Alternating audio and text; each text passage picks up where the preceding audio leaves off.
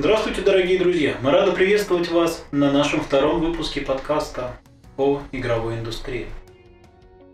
Сегодня мы осветим множество вопросов, которые касаются второго поколения игровых систем. И начнем мы с вопроса о том, как сменилось игровое поколение. Что нового появилось во втором поколении, от чего избавились и, в принципе, чем же настолько сильно отличается второе поколение от первого? Его главное отличие и особенность. А ответит нам на эти вопросы мой верный товарищ. Итак, здрасте, уважаемые слушатели. Без лишних предисловий приступлю сразу к первому вопросу. Собственно говоря, ведущей стороной превосходства игровых систем второго поколения по сравнению с первыми прежде всего является использование самых ранних микропроцессоров внутри домашних игровых систем второго поколения. По сравнению с тем, на чем, как правило, и строились системы первого поколения, то есть на диодах и транзисторах. С появлением первых микроконтроллеров, которые могли обрабатывать какие-либо сигналы, получается так, что теперь мы могли использовать уже и внешние носители информации, которые можно было подключить и играть уже с помощью того контента, который хранился на картриджах, верно? Верно подмечено. Игровые системы второго поколения уже использовали сменные носители информации. Подавляющее большинство игровых систем второго поколения использовало картриджи. Я читал, что сменилась и архитектура, которая теперь коренным образом отличается от консолей первого поколения. Если консоли первого поколения представляли собой исключительно одну схему или несколько, на которых располагались все элементы управления, то теперь элементы управления системой стали более унифицированы, и их поведение менялось исключительно из контента, который был на картридже. И получается так, что консоли становились все более похожи на те консоли, которые мы имеем сейчас. То есть э, позже микроконтроллеры сменятся на процессоры. Позже появится больше объема оперативной памяти, но уже в этом поколении появляется оперативная память, которая выполняет собой роль временного хранилища данных, необходимых для игры. Также, как я понял, появляются и видеокарты. Действительно, у домашних игровых систем второго поколения уже появилось пускай и крохотное, но хоть какое-то уже количество оперативной памяти – и объем этой памяти разнился от 64 байт до 16 килобайт в зависимости от представителя консоли. Как правило, бывало так, что более ранние представители второго поколения имели более простые, так скажем, технические характеристики, нежели чем более поздние представители второго поколения. Ведь технологии на месте не стояли. Слушай, довольно большая разница. 64 байта и 16 килобайт. Только и не стоит забывать тот факт, что часто бывало такое, что и всю оперативную память системы даже в то время могли разработчики хотя бы по своему собственному желанию не использовать. Хотя бы потому, что это не требовалось игре. Довольно забавно получается. Ведь некоторые игры, такие как Pong из первого поколения, Чисто теоретически можно было полностью поместить в оперативную память консоли второго поколения. 64 килобайта это довольно много. Вспоминается сразу же один из дистрибутивов Linux. Самый-самый легкий, который занимает 60 мегабайт. Ну, где-то так. И его можно записать на флешку, загрузиться с него, и он полностью поместится в оперативную память. Мой коллега, конечно же, опять о своем. С чего началось второе поколение игровых систем? Я бы сказал, что по большому счету второе поколение стартовало преимущественно в 1976 году с релизом первой системы второго поколения. Ею стала Fairchild Channel F, которая и вышла в том же 1976 году в Соединенных Штатах от производителя Fairchild Semiconductor. Fairchild, какое-то забавное название. Да, честное дитя. Куда уж без этого. Честное дитя. Чес... Канал честного дитя. Канал F причем, при всем при этом. Представь тупой респект. Мы до этого еще успеем дойти, коллега. Появились ли уже в это время студии, специализацией которых было создание игр для игровых систем. Конечно же, студии к тому моменту уже появились, хотя бы потому что Хотя бы потому, что ситуация совершенно иная уже обстояла на рынке, нежели той ситуации, которая происходила во времена первого поколения игровых систем. Когда и играли на протяжении всего первого поколения, по сути, в одинаковые практические вариации настольного тенниса. С появлением программируемых картриджей открылся наиширочайший простор полета фантазии разработчиков видеоигр – ведь благодаря этому именно во времена второго поколения и появилось огромное количество различных игровых жанров, с многими из которых мы знакомы по сей день. Ну а что касается студий, создающие игры, во втором поколении все происходило не так однозначно, как могло бы показаться на первый взгляд. Не так однозначно в том смысле, что не только создающие консоли компании участвовали в создании игр для собственных консолей, Большинство из игроков, которые ворвались, так скажем, в игровую индустрию во времена второго поколения, были новичками, пускай во втором поколении уже и присутствовали знакомые нам компании. Уже вполне себе самостоятельные Atari и Magnavox. Но помимо них, как я уже говорил, новичков на рынке было немало. И прежде всего эти преимущественно американские компании открывали собственные какие-то внутренние студии разработки, которые разрабатывали игры, каждый под какую-то конкретную заточенную платформу. То есть, например, Metal выпустили систему Intellivision в 1979 и подавляющее большинство официальных игр на эту систему и разрабатывали и издавали те же самые люди из Metal. Такого понятия, как разработчик третьего лица, third party разработчик, на то время и не существовало толком. Каким же образом создавались первые игры для этих консолей? Но практически в любом правиле существует исключение. Именно так и сложилось посреди второго поколения игровых систем, когда в 1978 году бывшие сотрудники Atari, не согласны с политикой компании, основали первую в истории игровой индустрии коммерческую студию разработки для видеоигр от третьего лица, независимую и не прикрепленную к какому-то конкретному платформодержателю. Это были те самые Activision, которых мы прекрасно знаем и по сей день, например, той же самой серии игр Call of Duty. Погоди, это не те же самые люди, что подарили нам Тони Хоука? Безусловно, была и такая весьма великая игровая серия от этого всемирно известного издателя. Этот же издатель также в свое время после Тони Хока подарил нам и серию Guitar Hero, но это уже совершенно другая история. Согласен, ее мы коснемся немножечко позже. Если не сильно позже. Какие были первые игры во втором поколении? Давай, напрягись. Вспомни самые классические игры. Первыми играми в том числе являлись преимущественно какие-то наиболее простые, несложные игры, где не задействовалось слишком большое количество вычислительных мощностей системы. К примеру, для той же самой Fairchild Channel F, под которую и писали игры преимущественно инженеры из Fairchild в основной своей массе разрабатывали для системы игры от настольного тенниса времен первого поколения. Одна из продвинутых вариаций настольного тенниса и являлась одной из официально изданных игр на этой платформе. Также их дополняли небольшие модификации тенниса, ну как сказать небольшие модификации, скорее игры, посвященные другим видам спорта, где все-таки, несмотря на практически идентичную графику, все же была очевидная разница в геймплее между теннисом и хоккеем на консоли Fairchild, нежели на подавляющем большинстве пом консолей.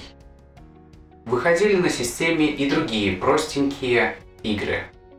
Вроде пинбола, покера или еще каких-то карточных игр. Потому что сильно ограниченная графика системы не особо позволяла, не особо могла предоставить нечто большее. Интересно, зашли ли консоли второго поколения и пивные братья из баров? Или туда их больше не доставляли? Я бы сказал, что по большому счету тестирование игр на аркадном железе в барах в Соединенных Штатах все-таки осталось в не, в не особо таком далеком прошлом.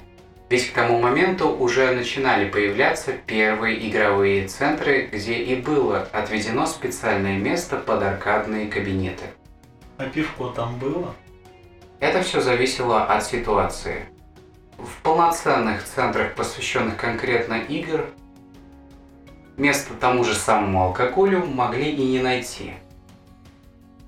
Другая ситуация происходила, если один из каких-то конкретных автоматов или же небольшую серию игровых автоматов могли поставить в том же самом торговом центре. В общем-то, они ушли и построили себе свой собственный парк с блэкджеком и другими развлечениями. Какие были самые известные игры во втором поколении?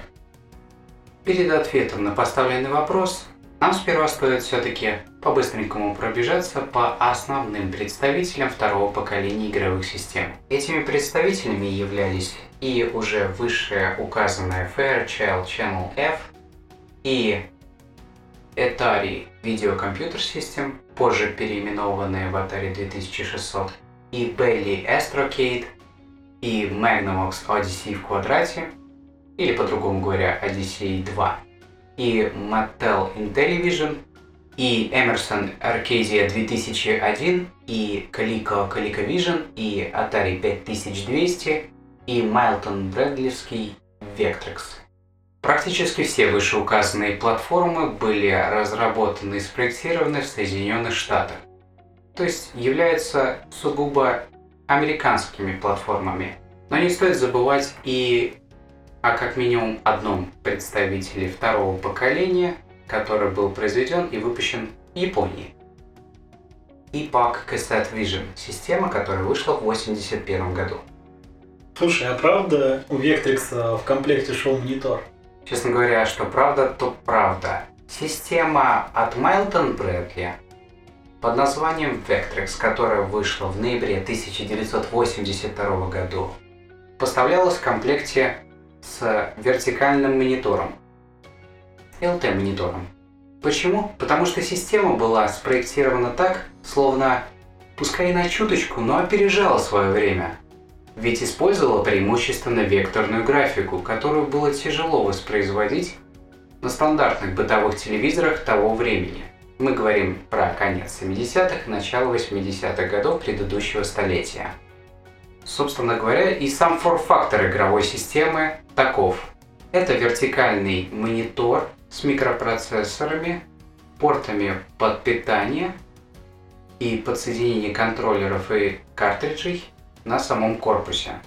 А для помощи навигации в некоторых играх, а также для некого разнообразия игрового процесса, в комплекте с играми поставлялись специальные пластиковые накладки на экраны – Словно некая дань уважения Magnavox Odyssey, которая вышла за 10 лет до этого.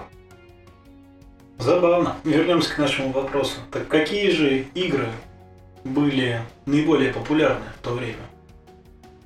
Среди самых популярных проектов, которые и определили, так скажем, весь ход, в котором направлялось второе поколение, мне кажется, стоит лучше всего сперва отметить игры, выходившие под самую успешную игровую систему второго поколения, которая, безусловно, являлась Atari Video Computer System, то есть Atari 2600, которая вышла в 1977 году в Северной Америке. Безусловный лидер по продажам в своем поколении. Atari умудрились продать в то время, примерно 40 лет назад, порядка 30 миллионов консолей по всему миру. Почему же, спрашивается? Ну, наверное, в основном благодаря простым, но чертовски запоминающимся увлекательным играм, которые выходили на той платформе. Среди них и Adventure, и аркадный порт Asteroids, и Demon Attack, и еще один аркадный порт, уже Donkey Konga, Missile Command, Pitfall и его сиквел Pitfall 2 Lost Caverns, River Raid, Space Invaders и, конечно же, Star Wars Империя наносит ответный удар. От себя бы еще добавил, например, Combat и самую первую игру по Человеку-пауку Spider-Man 82 года.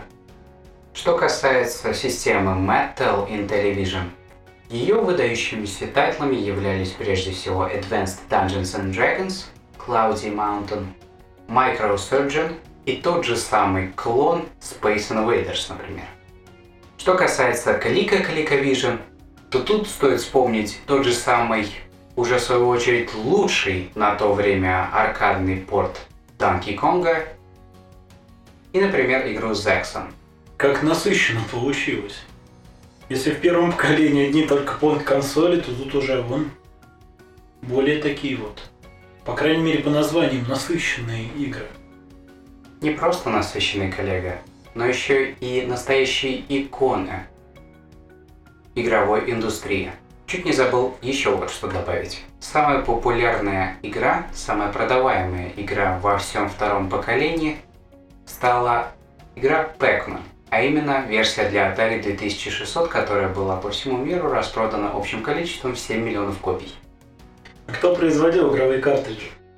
Платформа-держатель или он нанимал кого-то для этого?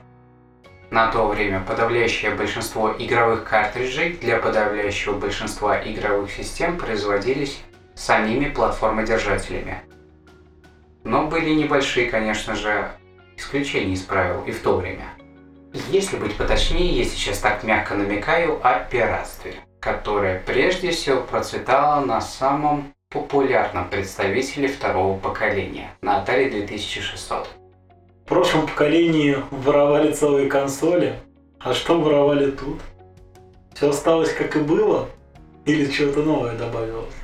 Вот верно подмечено. Первое поколение по-другому можно в общей краткой мере и обозвать по сути поколением понг-клонов, потому что на рынке существовало бесчисленное множество понг-консолей, которые в большинстве своем случае по своему функционалу и техническим характеристикам одна модель копировала предыдущую. Даже от совершенно разных компаний которые производили свои POM-системы в совершенно разных точках света. Только во втором поколении ситуация была несколько более интересная. Мало кто копировал конкретно сами игровые платформы, не считая той же самой Atari 2600, клоны которой наводнили в свое время просторы и нашей с вами родной страны. С одной стороны, во втором поколении очень часто стали копировать прежде всего игры, если можно так выразиться, с легальной стороны. Потому что легальные внутренние студии компании Калика, например, могли выпустить свою вариацию комбата с Atari 2600 и назвать ее по-другому. Нарядить, приукрасить игру, добавить ей дополнительные какие-то пауэрапы, например, в игре, приукрасить ее лучшей графикой, только суть геймплея оставить прежней.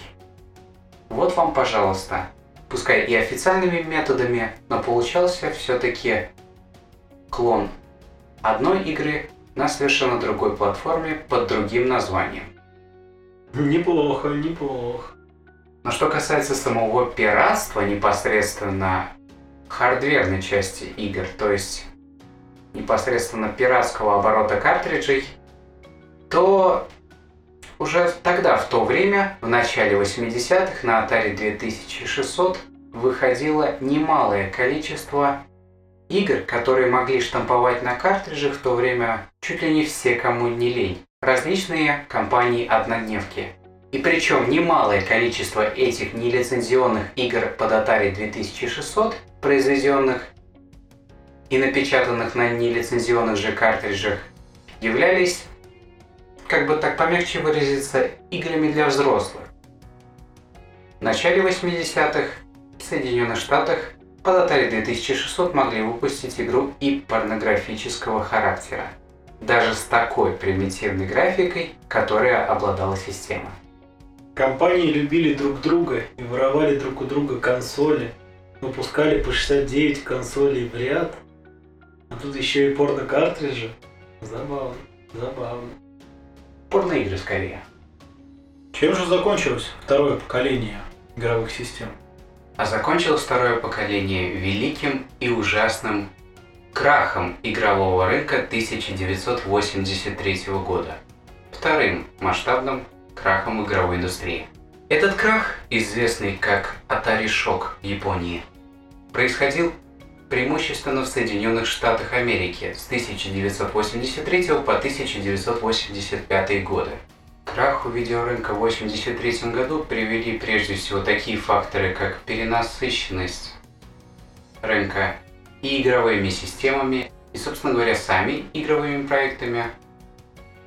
Игроки не замечали какого-то должного, полноценного прогресса между различными игровыми системами, а за последние несколько лет качество игр сильно упало. Этому поспособствовали некоторые прецеденты. Например, E.T. The Extraterrestrial. Игра по фильму 1982 года, которую приказали выполнить разработчикам из Atari максимально сжатые сроки. Специально для того, чтобы игра была готова к рождественскому сезону 1982 года. В результате игроки, купившие этот картридж себе и своим близким на Рождество, в ожидании какого-то увлекательного приключения, просто-напросто не знали, что конкретно от них хотят. В игре, иными словами, была достаточно замудренная навигация и не самая понятная карта. Насколько же сжатые сроки им поставили? Насколько я правильно помню, точные сроки неизвестны. Однако люди все-таки сходятся к тому мнению, что от разработчиков требовали закончить игру примерно за 6 недель. Слишком мало даже по современным меркам. Даже используя современное программное обеспечение для создания того или иного медиа-контента, это слишком мало. Даже простейшие сайты делаются намного дольше. Да и к тому же дополнительным фактором, не слабо так повлиявшим на становление этого краха реальностью, стал продолжающий, стал все более падающий интерес к игровым платформам. В угоду домашним компьютерам того времени, которые, помимо основной определенной офисной, например, работы, на них также можно было во что-то и поиграть. Например, на Sinclair ZX Spectrum, Atari ST или Amstrad CPC, на каких-то ранних компьютерах того времени, или на тех же самых IBM PC, совместимых компьютерах. Я думал, то, что Atari выпускали только консоли.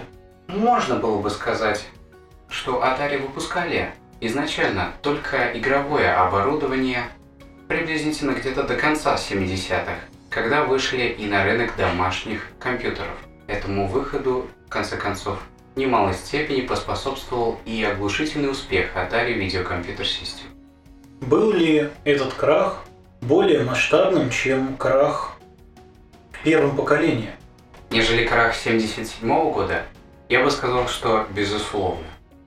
Потому что те же самые аналитики индустрии того времени, ведь в конце концов аналитики индустрии того времени сильно сомневались э, в долгосрочной рентабельности как игровых платформ, так и различного софта, который выходил для этих самых платформ.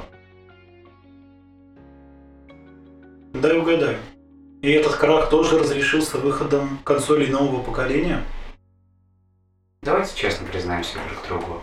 А как по-другому еще могла сложиться история, если ныне мы проживаем на закате уже восьмого поколения игровых платформ? А на момент 83-го крах погубил второе поколение. Только на смену ему все равно пришло третье. Третье поколение собственно говоря, и спасло положение в Соединенных Штатах и восстановил игровую индустрию.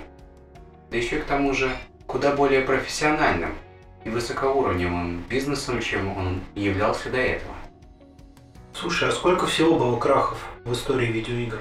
Честно говоря, забегая немного наперед, скажу, что системы третьего поколения настолько успешно выстрелили, что в итоге полноценных крахов видеорынка до сих пор проходило два. Тех самых 1977 и 1983 годов. Довольно хорошо. Честно говоря, я ожидал, что крахов будет куда больше. Я ожидал, что и третье поколение в конце окончится каким-либо крахом. Но все развивается куда лучше, чем я ожидал. Тут скорее дело в том, что обстановка на видеоигровом рынке, начиная со следующего третьего поколения игровых систем, в корне изменилась. Индустрию стали контролировать другие люди, другие страны, другие платформодержатели – все стало совсем по-другому. И Дикий Запад так называемого игрового видеорынка был похоронен, по большому счету, вместе со вторым поколением игровых систем, где балом правили в основном американские платформы-держатели. Это к тому, что на рынок вышли японцы? А правильнее сказать, не вышли, а захватили. Все именно так. И эти последствия захвата в какой-то мере мы продолжаем и по сей день наблюдать. В конце концов, даже сейчас двое из трех крупнейших платформодержателей – великие японские компании с многолетней историей – Sony и Nintendo. А на этом мы закончим сегодняшний подкаст. Спасибо большое, дорогие друзья, вам за прослушивание. В следующем подкасте мы с вами поговорим о третьем поколении. Всего вам наилучшего. До свидания. До новых встреч!